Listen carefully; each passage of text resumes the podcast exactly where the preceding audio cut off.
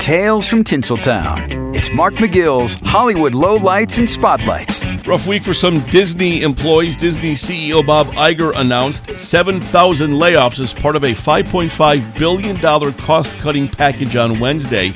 But he had better news for fans of some of the company's biggest animated hits. Iger announced that Frozen, Toy Story, and Zootopia sequels are all in the works. Kim Kardashian made a surprise appearance at Skims pop up store in LA on Wednesday. She dressed up in all pink to match the store's theme to show off her Valentine's Day collection, which features items like lace lingerie, cat suits, and bedazzled gear. Kim took photos in the store and met with fans, and she was all smiles, telling her fans she loves them. Kim shared on social media that having her own store at the Century City Mall was a dream come true. And Matthew McConaughey is set to publish his first children's book called Just Because.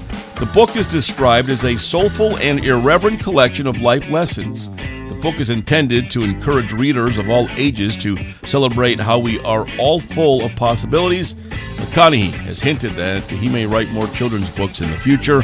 When he first heard that the book was going to be published, he said, All right, all right, all right. Mark McGill's Hollywood Lowlights and Spotlights, sponsored by Honor Credit Union. Come be part of it on Southwest Michigan's Country, 97.5 Y Country.